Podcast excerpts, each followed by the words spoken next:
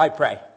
If you guys would please open your Bibles with me to Matthew chapter 25, verse 14. Once again, God's word for this morning is going to be Matthew 25, picking up with verse 14. And as is my custom in our fellowship, would you guys please rise with me to your feet in reverence of God's word? This does two things. It shows that you reverence God's word and it, it gets you up your feet so you won't fall asleep. It's got a twofold purpose. Matthew 25 14 tells us, and this is Jesus Christ our Lord speaking For the kingdom of heaven is like a man traveling to a far country who called his own servants and delivered his goods to them. And to one he gave five talents, to another two, and to another one to each according to his own ability. And immediately he went on a journey. Then he who had received the five talents went and traded them and made another five talents. And likewise, he who had received two gained two more also. But he who had received one went and dug in the ground and hid his Lord's money. After a long time, the Lord of those servants came and settled accounts with them. So he who had received the five talents came and brought five other talents, saying, Lord, you delivered to me five talents. Look, I have gained five more talents besides them. And his Lord said to him, Well done, good and faithful servant. You were faithful over a few things. I will make you ruler over many things. Enter into the joy of your Lord. He also, who had received two talents, came and said, Lord, you delivered to me two talents. Look, I have gained two more talents besides them. And his Lord said to him, Well done, good and faithful servant. You have been faithful over a few things. I will make you ruler over many things. Enter into the joy of your Lord. And then he who had received the one talent came and said, Lord, I knew you to be a hard man, reaping where you have not sown, and gathering where you have not scattered, where you have not scattered seed.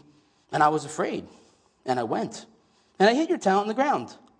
Look there, you have what is yours? Pray with me. Our God and our Father, Lord, we stand here in awe of your presence. And reading this parable today, the parable enough would be alone. The very words of our Lord and Savior, Jesus Christ, your only begotten Son. Father, would you give us eyes to see you today? Would you give us spiritual ears to hear everything that your word and the very words of your own Son are speaking to the church, Father. Lord, we come expectant. We come excited. And Father, every time I come to your word, I expect to meet with the ever living God. Lord, would you keep that fire burning in all of our bellies? For truly to know you is to want to know you more. And so, Lord, we come to you expectant and excited, but we come humble too, Father. Speak to us, Lord. We long to hear from you.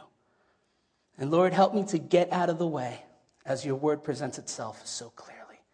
We ask all of these favors and blessings in Jesus' most holy name. Amen. You can be seated. It has been a big concern since I'm the guy who teaches for usually over an hour. I promised Pastor Joe and Pastor Anthony that I, I wouldn't teach for more than, say, 57 minutes. So don't worry, but this won't go an hour. But, but seriously, to set the stage for this sermon, we need to understand the context of this parable, where it lies in Matthew, in Matthew chapter 25, where it fits in contextually. You see, in, in Matthew 24, the preceding chapter, Jesus is speaking about his imminent second coming. He's talking about the close of the age as per his disciples' request, which really must have blown their mind because he had not even gone to the cross yet. And now Jesus is talking about when he comes again. And I'm sure they're thinking, well, Lord, you're already here. When will you come again? You're already here. But as we look at Matthew 25, Jesus starts to really expound some deep spiritual truths in the form of parables. Now, if you look at the first half of Matthew 25, which is known as the parable of the ten virgins, which we're not going to look at, but you should go back and read it on your own time. That parable is calling the church to watch. If I could sum that up, and it's, it's, it's, a big parable, if I could sum it up, that is what it's calling the church to do to be ready, spiritually, to be prepared, and to watch. Don't get caught off guard. Don't be like the foolish virgins who are running around going, Well, we have no oil for our lamps. No, the parable of the foolish virgins is teaching us to be ready, to watch. Now, conversely, on the other side of the coin, the parable of talents is calling the church to work. And before you think that I'm getting into a faith and works argument here, I'm not. We are saved how? Someone shout it out who knows it. Through? Amen. You are saved by grace through faith, and it is a gift. Absolutely. We do not work to gain favor with God. Those who believe that, believe that in error, in my opinion. That's not true. Jesus on, Jesus on a certain occasion said, Those who have been forgiven much love much. Those who have been forgiven much love much. You know, before we get into the expositional side of this, when we stop and think just for a second, all of the depravity and all of the former sins that we have been forgiven of when we came to Christ, I think we would all here, from the smallest of child to the oldest adult, would say, I have been forgiven of so much. You see, we serve God because He saved us. He has called us out of the darkness and into His marvelous light. And because He's done that, we should serve joyfully. All of our work, everything that we do for Christ our Lord, should be an expression of a thankful, joyous heart. Amen? Amen. Amen. I would just like to share one little detail with you. A couple key definitions so that we can really kind of understand this parable a hair better. A talent in Jesus' day was roughly 75 to 85 pounds of precious metal. Now, what this means is this. If it was a talent of silver, 85 pounds of silver would have roughly been two to four years worth of wages. And so we're going, okay, well, that's a decent amount of money. What if it was a talent of gold? Ah, if it was a talent of gold, now catch this, it would have been 20 years worth of wages. Man, is, is that a big stack of, of coin or what?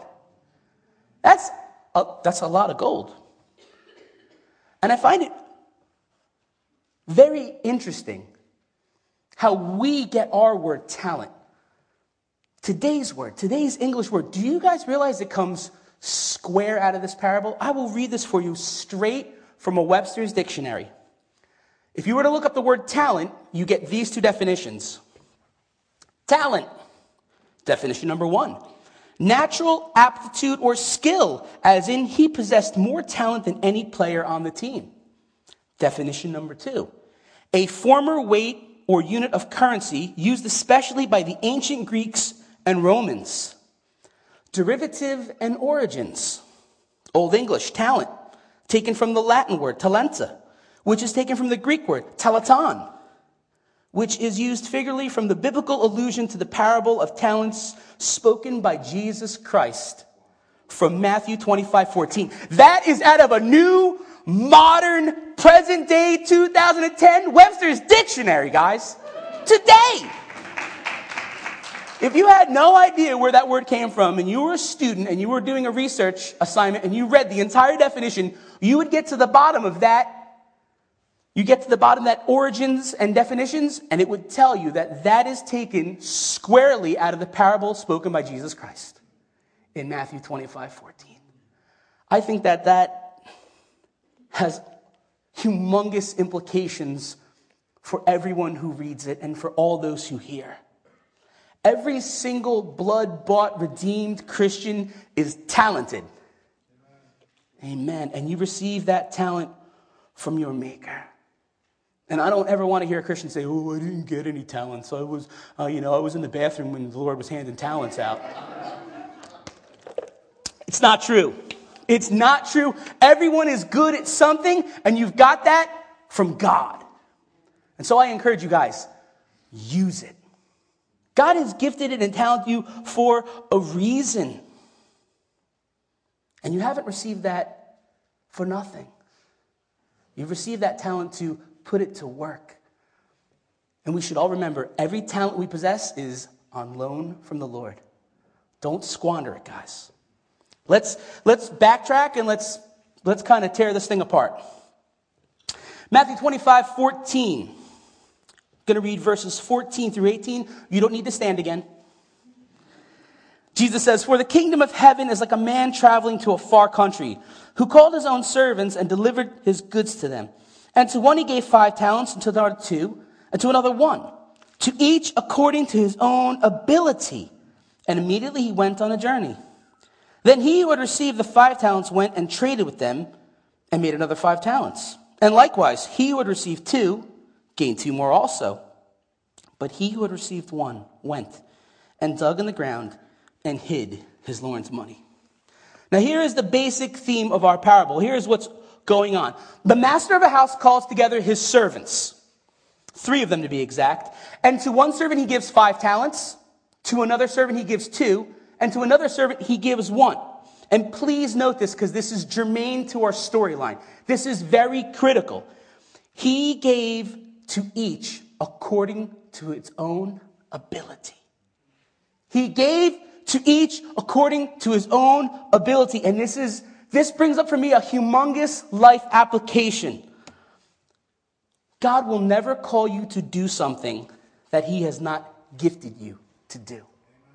I want you guys to get that. God will never call you to do something unless He has gifted you in accordance with your abilities. And so someone must be thinking, well, what does that look like? It looks like this. It would be ridiculous and out of God's character to call a man to be a pastor and not give him a teaching gift and not give him a shepherd's heart. It's ridiculous. It would never happen. The calling and giftings of God are irrevocable. What God has gifted us for, what God has given us, that's what He wants us to do.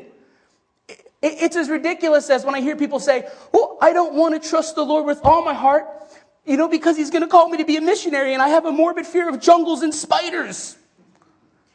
How ridiculous. Why would God do that to you? You know, we think He's some kind of horrible tyrant in the sky sometimes, you know? Unfortunately, too, too many of us have this mental image of the Lord, you know, high and lifted up. He's sitting on this golden chair and he's got a bucket of lightning bolts and one's got your name on it. You just get out of line, Falzerano. Just, just one more time. Oh, that's it. You're dead. He's so not like that. The Lord is so not like that. And I hear people say that all the time. Well, I'm so afraid to trust him. Don't be afraid to trust him. The King of Kings, the Lord of Lords, the sovereign God, the God who created everything ex nihilo. And that means out of nothing. Out of nothing, God speaks everything into creation. And we're afraid to trust him. I'm afraid to trust myself. Sometimes I'm very afraid to trust my children. I find out when they're quiet, it usually means they're doing something hideous and evil. And I find that adults are just like them. I can't believe I didn't get it. Oh, shut up. We have a woman in our fellowship named Patty. She tells me careful. Every time I say something a little edgy, she goes, careful. And she can be sitting in the back of the church. I still hear her. She's like, careful. So I thought maybe my wife was going to chime in. Give me a Patty. Careful. The truth is this God knows what he's doing, and we can trust him. Amen? Amen. Amen. And so this master, who we must realize by now is the representative, is represented by the Lord Jesus Christ. Do we see that clear tie-in? You can think of Jesus as the master in this parable. It makes perfect sense. Jesus is telling it. It reveals a spiritual truth. It, it's okay to do that. It's not an allegorization of scriptures. You can do that. And so this is what happened. This master is going away. He's going on a journey, and he calls these servants together to be good stewards. And now it's interesting because the steward held an interesting place in the master's house. In reference to his master, he's a slave. But in reference to the other stewards, he is a master. Because he's the one slave who's been chosen and elevated to a position of prominence, to a position of management. And so the Lord of this house, he expects these guys to really do something. And what happens? The one man he gives five talents to, he goes and he trades. He's faithful with the five that he has, and he gains five more. The guy who gets two talents, notice now, remember back in your mind's eye, everyone is gifted, everyone gets talents according to their own ability. This master was wise. The other, the other servant, he could only be trusted with two talents, and so that's what he gives him. He gives him two. He takes his two talents, he goes and he wisely trades and gains two more. We, we can do the math here, right? Joe, Joe commented, I have a theology degree now, but I didn't do any mathematics. I know if I have five and I make five more, man, I, I doubled my profit. If I have two and I make two more, bada bing, I double my profit. These first two servants are very, very faithful. But then we have the last servant who's not so faithful. This goon, if D.A. Carson here, he'd call him a twit. Look at this twit. I like D.A. Carson, I'm sorry. This last servant takes his Lord's talent and he buries it in the ground. Now, I told you guys, a talent was 75 to 85 pounds of silver or gold. He wasn't, he wasn't physically unable to dig a hole big enough to bury 75 to 85 pounds of gold. What's his excuse? He can't claim he has a bad back. He, he digs a big hole and buries his Lord's money. to take that thing which you have been entrusted with and to bury. Oh, how foolish. We're going to see how it plays out. Let's go on to verse 19. And after a long time, the Lord of those servants came and settled accounts with them. So he who had received five talents came and brought five other talents, saying, Lord, you delivered to me five talents. Look, I have gained five more talents besides them. And his Lord said to him, Well done, good and faithful servant. You were faithful over a few things. I will make you ruler over many things. Enter into the joy of your Lord. And he who had received two talents came and said, Lord, you delivered to me two talents. Look, I have gained two more talents besides them. And his Lord said to him, Well done, good and faithful servant. You have been faithful over a few things. I will make you ruler over many things. Enter into the joy of your Lord. And so we see after a long period of time, and we don't know how long that was four months, four years, four decades. We're not sure. Jesus leaves it ambiguous, I believe, on purpose. And so after a long period, the master of the house returns and he calls together his three servants that he may settle accounts with them. And the first servant comes up and says, Lord, the five talents you have given me, I have used and gained five more. The second, the second servant comes up and said, Lord, the two talents that you've given me, I have been faithful with them and I have received two more. And it is their joy to bring back to their Lord and Master his own goods plus what they have gained.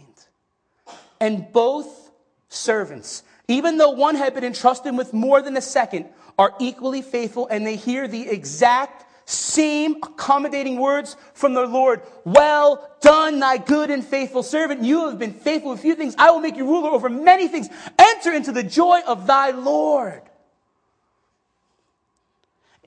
If only I had a quarter for every time I heard a brother or sister pray that in a prayer or, or bring it up in a Bible study. I'd have a lot of quarters. That's my point. I'd have so many quarters, I'd have to go to the bank and get some of those roller things. Then I'd have friends come over and we'd have to like a quarter rolling party. But you know, there's no trick. And there's no smoke and mirrors to hearing the Lord say one day unto us all, Well done, thy good and faithful servant.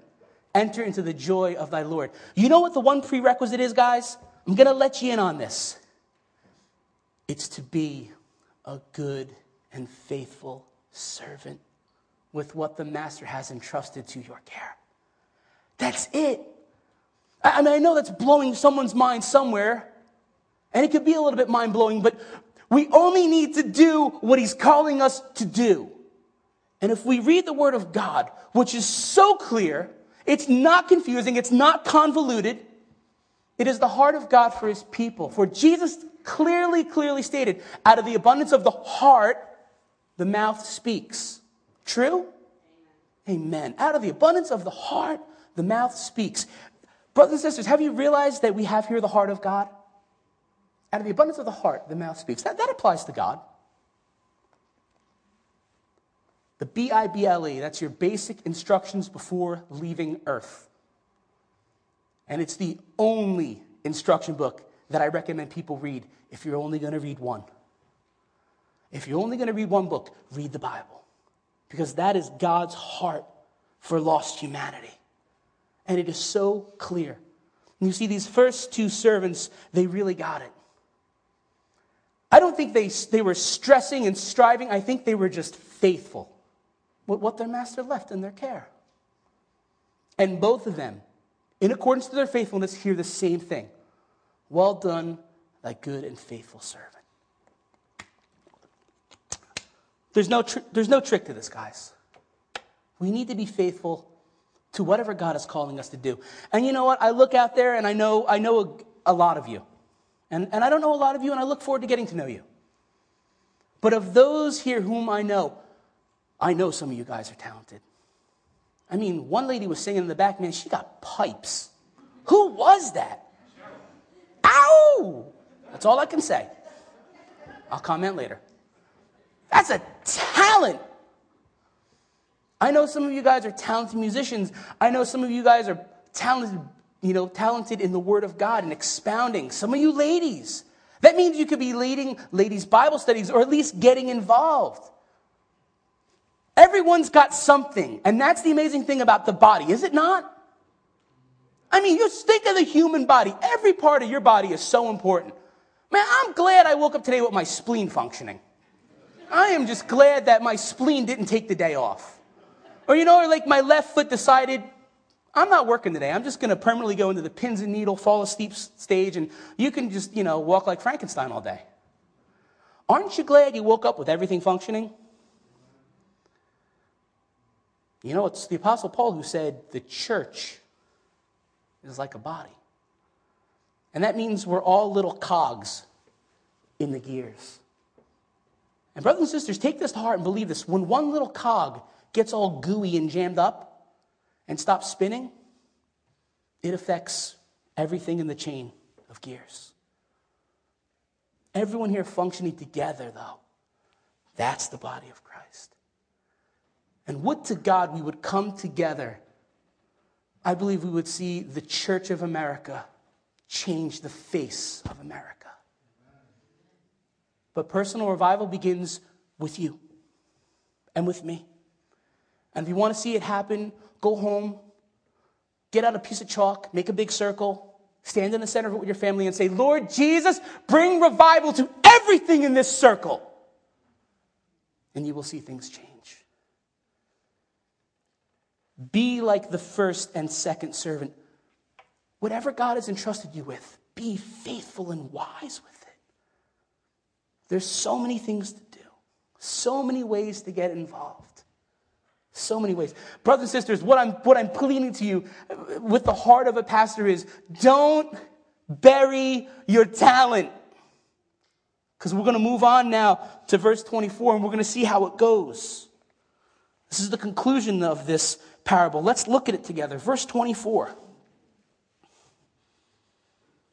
And then he who had received the one talent came and said, Lord, I knew you to be a hard man reaping where you have not sown, and gathering where you have not scattered seed.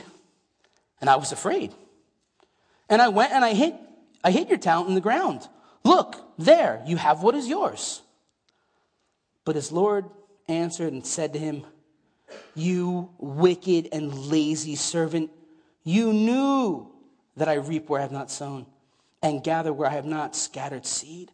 So you ought to have deposited my money with the bankers, and at my coming, I would have received back my own with interest. Therefore, take the talent from him and give it to him who has 10 talents. For to everyone who has, more will be given, and he will have abundance. But from him who does not have, even what he has will be taken away. And cast the unprofitable servant into outer darkness. There will be weeping and gnashing of teeth. I know that is a rough patch of scripture, and I pray it's one that we all take to heart. Jesus is, Jesus is giving this parable to who? His disciples are there, they're included. These are men who were following him, men who said, Lord, I've given up everything to follow you. You, you got to love Peter. He's big mouth Peter, man. Me and Peter are going to talk in heaven for eons after all the other big mouths get out of the way, because there's going to be a line to Peter, I know it. I can relate with Peter. Because Peter's got that open, open mouth, insert foot disease, and then the only time he pulled that one out was to stick the other one in. I'm, I'm just convinced. Lord, we left everything to follow you. I would have said it if Peter didn't say it. Someone else would have said it too. This is a, this is a sharp piece of scripture, but one we really need to take to heart.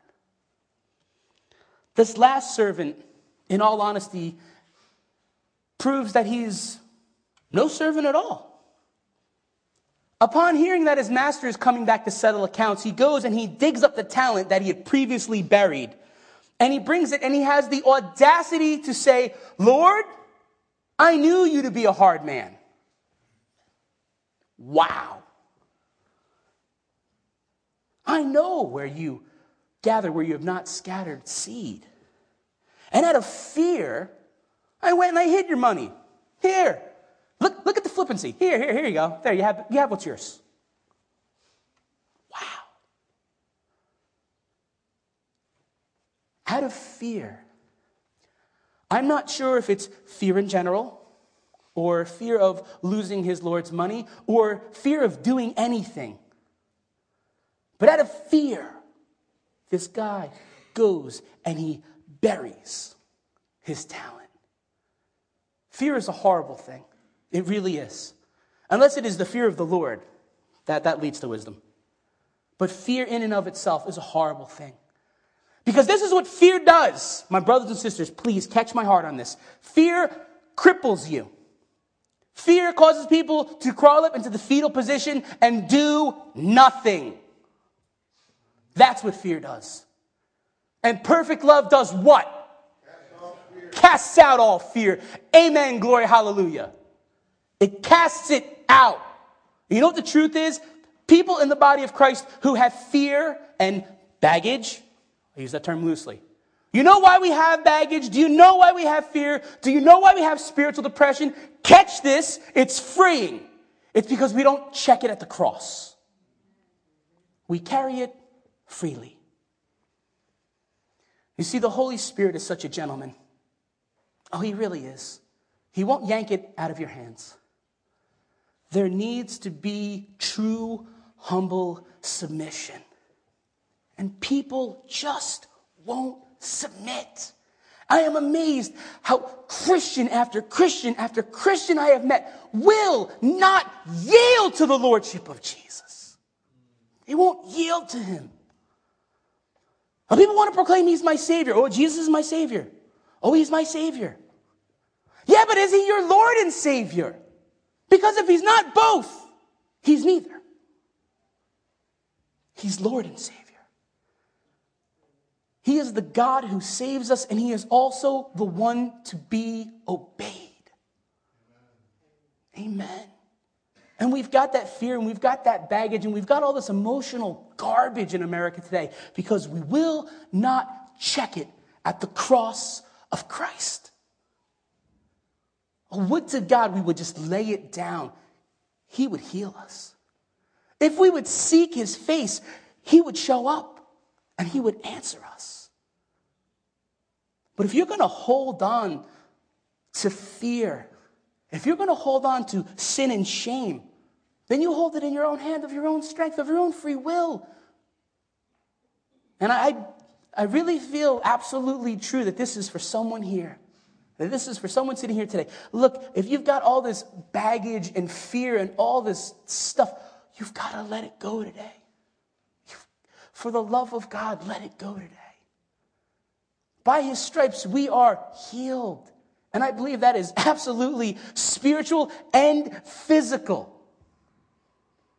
The Lord is so wanting to take all of this garbage from us, and we hold on to it. This last servant, he's the epitome of fear and what fear does.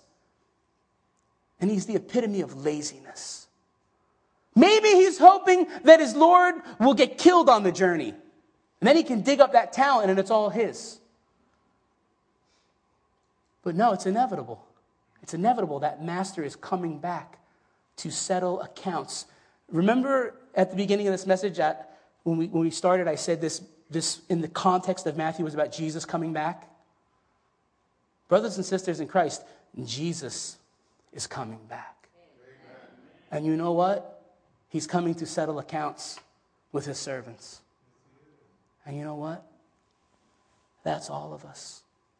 That's all of us. At this point in the sermon, as I wrap things up, I'm sure I could go in a plethora of different ways, but I don't want to. I certainly want to share with you what I believe Jesus, what Jesus was trying to instill in his disciples at this point. And I believe it's this. Not everyone who claims to be a Christian is one. I'm sorry, that's one of the clear inferences that I draw out of this thing. Not everyone who believes, who says they believe, really believes. You see, real Christians, and I'm talking about those who have placed their faith and trust in the Lord Jesus Christ and honor him and serve him as Lord and Savior, serve him. That is one of the basic premises of this message that those who have been forgiven much love much.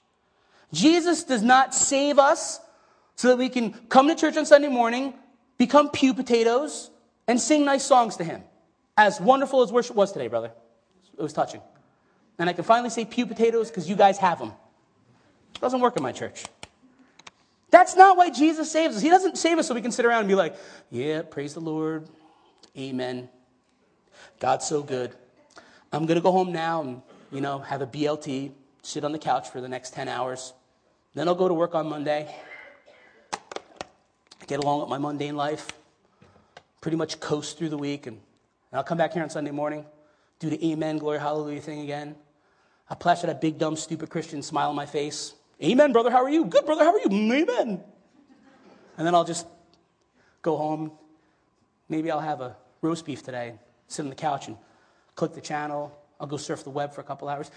That is not why Jesus saves us. That is not why the Lord gives us gifts and talents. No. No. I know that's how like more than three quarters of America lives, but that is not what the body of Christ should look like.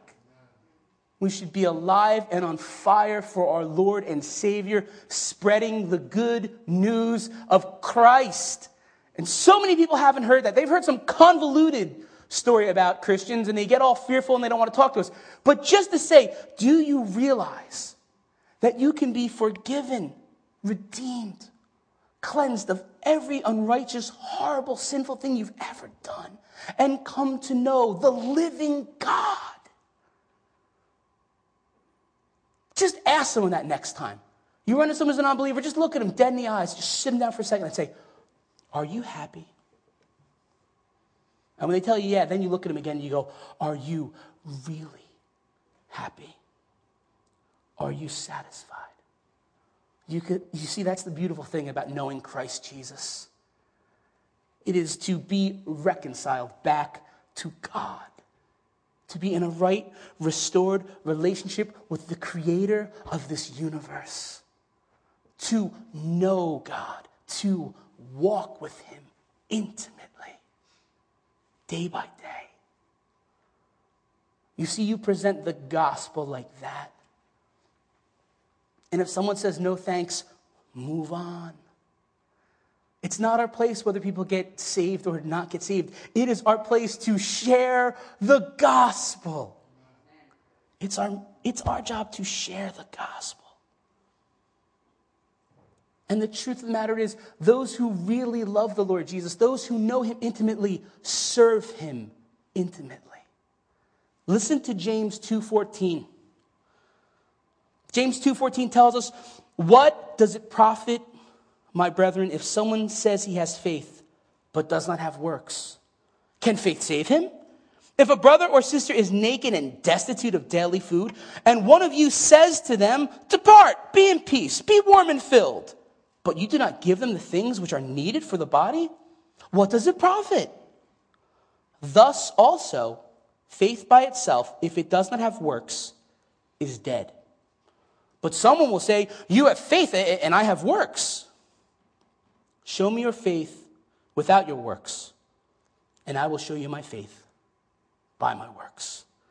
Now, it's true, this little diatribe that James goes into is very often misunderstood by many different people. And it's true, we said it before, it's true. Paul tells us in Ephesians 2 8 that we are saved by grace through faith. But then other people will say, well, no, no, no, no, no. You're not saved by faith. No, you're not saved by grace. You're saved by works because James 2:14 clearly goes into a big passage. And that's not true. That's not true at all. You see, this is the difference. Paul is speaking about saving faith for the first time coming to the Lord Jesus Christ and placing your faith in him. And I'm telling you, salvation is a once and for all deal. I don't believe in the born again, born again scenario. I lost my salvation, I gotta get born again. I got born again again last week because I lost my salvation.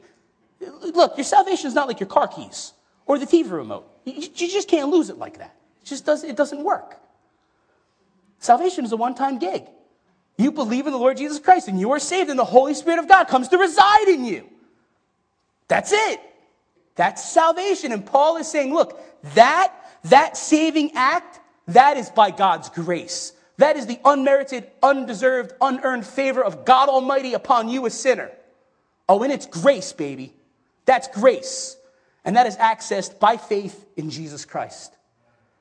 And what James is saying is that the truth of saving faith is service.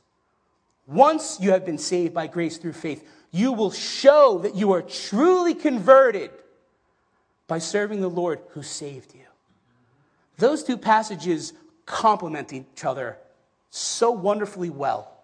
There's no contradiction there. There's none. And you know, the life application is this the Christian life should be a fruitful life. Amen? Amen? Jesus so clearly said, You know a good tree? By its good fruit. And look, a good tree doesn't bear bad fruit, and a bad tree, it doesn't bear good fruit. You will know them by their fruit. And that's what I'm talking. I'm talking about being a fruitful Christian. The real mark of true conversion, it's change. It's change. If you are truly converted, you are truly changed. And the truth of the matter is, if you are the exact same person you were before you knew the Lord Jesus Christ, then maybe you don't know him. Perhaps it would be a good thing to go look at 2 Corinthians 13 5, where the Apostle Paul says, Examine yourselves as to whether you are in the faith or not. Test yourself. It's a good thing. And you know, complacency can happen to anyone. Any true Christian can become, can become stagnant and just, you know, not doing anything and just completely uninvolved. And you know what? The truth is, no real lover of Jesus should stay there. Now I know it. Complacency. If you're looking for a definition, it's that, that humdrum feeling, that, that smug inner feeling of, well, someone else will do it. Someone will get to it. You don't, don't worry, someone will do it. You know, the problem is complacency, it, it, it only logically leads to laziness. That's where it leads. And the truth of the matter is this complacency is a slow fade. No one wakes up one morning and says, you know what? I'm going to become a human slug. I'm not going to do anything. Everyone's going to bear my burden. Everyone's going to drag me around. I'm just, I'm just not going to do anything. That's just not me. Nobody wakes up. Nobody does that. That's because complacency is a slow fade. I, got, I want you guys to participate with me in an exercise. Say it with me. Complacency is a slow fade. Again, complacency is a slow fade. Uno más. One more. All right, now you guys all know it. No one should be complacent here. See, that's why I made you say it. The truth of the matter is this. And I'll tell you this because I know Pastor Anthony and I know Pastor Joe intimately. They are friends, close, personal friends. Joe and I are accountability partners. So if you have a problem with him, you have a problem with me. Which means if, if anyone in New Brunswick has a problem with me, they got a problem with you. I like that. That's tight. So when the emails come in on your site, deal with them. Sorry, Joe, you have to deal with them. I'm going to tell you something that they won't tell you. The reason they won't tell you is because they are wonderful, gentle, loving men of God. And me, I'm just a guest speaker. Worst you can do is ask me to never come back again or send me hate mail. So what? I, am telling you this much, guys. This is a big building. And I'm not talking about the structure. I'm not talking about where we are right here. I'm talking in, in works of service. God has blessed this congregation richly. Would you guys say that? Is that true? Amen? He has, he has blessed you, correct? You guys are blessed. But if this place would come together, and this is my point, if Calvary Chapel Crossfields would come together and function as a well oiled machine, you guys could reach the community of Jamesburg. I'm talking about touching lives, seeing people changed for good, converted, brought into the presence of the ever living God, coming to know Jesus in a real way. This place could be a hub of ministry. And I am, I'm excited for you. But there's work to be done, guys. Not in the, not in the pull yourself up by your bootstraps and, you know, march to the tune of good Christian soldier, onward, onward. Not, not like that. I'm talking about serving out of the abundance of a thankful heart. Just saying, Lord, you saved us. Father God, you saved me. What can I give back? Remember, it was a joy for those good servants to just give back their talents. They lay them back at the Lord's feet. Lord, this is yours. This is yours. And Jesus is coming back to settle accounts with us. Brothers and sisters, please, please, I admonish you and I encourage you don't be like the wicked, slothful third servant. Don't take your talent, dig a hole, and bury it. Don't do it. It can happen, it can happen to the best of us if we get complacent. And you know how you get complacent? A couple things, just a couple things we close down. Number one reason people get complacent is they get comfortable. Perhaps a little too comfortable. And once we get too comfortable, you know what? We stop reading the word. Eh, I'll put a teaching tape on. Eh. Do I really got to get into the word? Yeah, get into the word, guys. As you get into the word, the word gets into you. And when your heart is full of the word, that's what you speak of. As King David said, Oh Lord, I have hidden your word in my heart that I might not sin against you. The word, the word, the word. I can't, I could say it a thousand more times and it, it wouldn't ring true enough. The word of God, we need to be in it every day. Get into the word. Prayer. Do I really need to pray? Yes, you do really need to pray. Here's a mind blower for you, and this one has, has, this one has had me living in a, in a perpetual state of blown mindedness ever since I was like 13 and I came across the scripture. The scripture that says, Before my lips utter speech, you know what I will say. Wow. Do you know that God the Father knows everything you're going to pray? I mean everything. Before your lips even utter speech, before that first Lord help me comes out, he knows it's coming. But here's the shocker he still wants to hear from us. Oh, that blows my mind. And it humbles my heart that the God of all creation would want to hear from me. I'm a speck on a speck and a speck. Just down here on planet Earth, man, I'm on like one little dot. And the God of all creation, He wants to commune with me. And prayer is so important, guys, to set your heart in prayer. It is the late C.S. Lewis who said, I do not pray to change God, but I know through all of my prayer, He is changing me. Prayer is so important. And last but certainly not least is fellowship.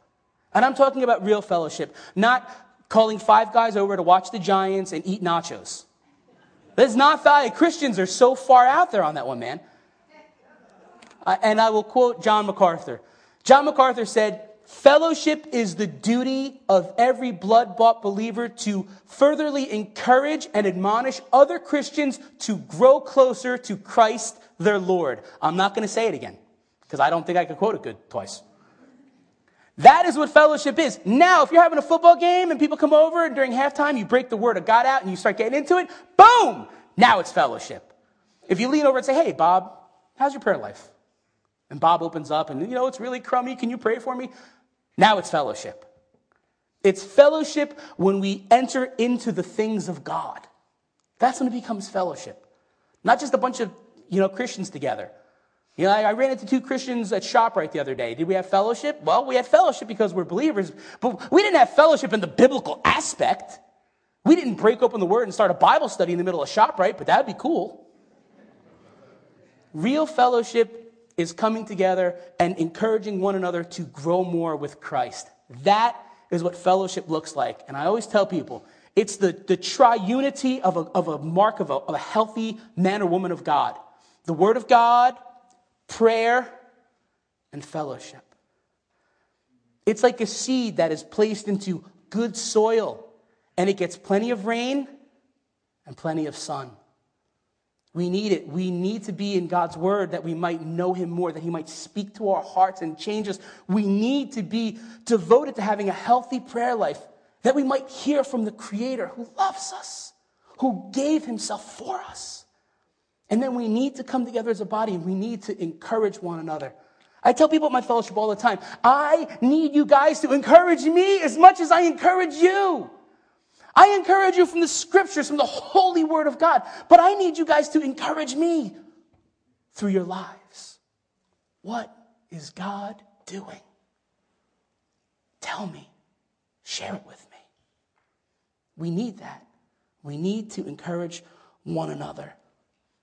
And so as I close out here today, the question, the question really remains what are you going to do with the talent that God has given you? Reflect upon it today.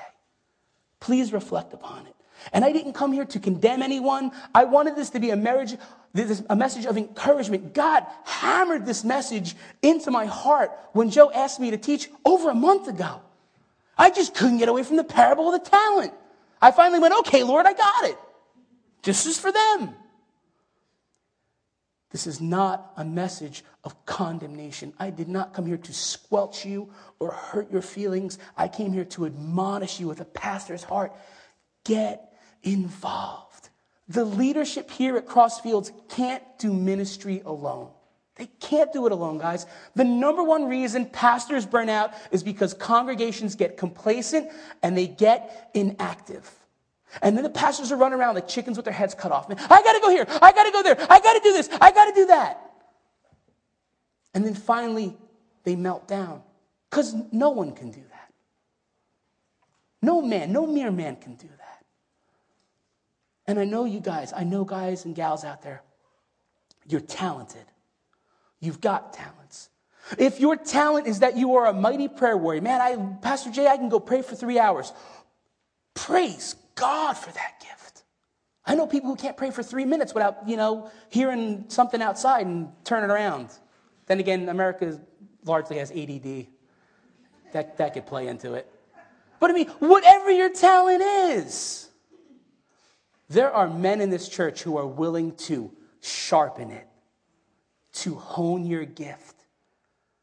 Look, find Pastor Joe, find Pastor Anthony later, grab a ministry application. You know what pastors long to hear? I'm going to, I hope pastors long to hear this. I long to hear this. People to come up and say, How can I serve in any, any way, shape, or form? What can I do? There were men outside in the rain today showing people where to park. Those men got here early so that we could park in an orderly fashion.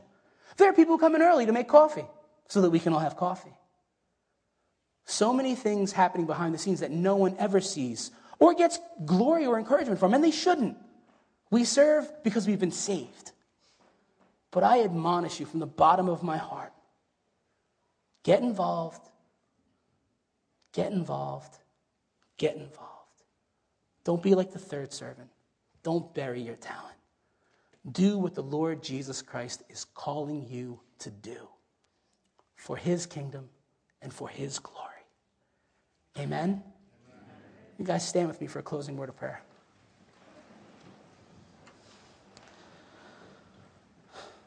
Father God, Lord, we humbly come before you. And Father, we thank you that you have saved us. Lord, we truly thank you from the depths of our heart that you have saved us and redeemed us and called us your own. Father, we all know, if we are honest, we all know in the depths of our heart that you've given us gifts. Father, will we, would we get involved and use them, Lord? Whatever you're calling us to do. Father, would we do it with all of our strength? That we may take our crown someday and cast them at the feet of Jesus, your Son, and proclaim, Lord, it's all for you. It's all about you. It's always been about you.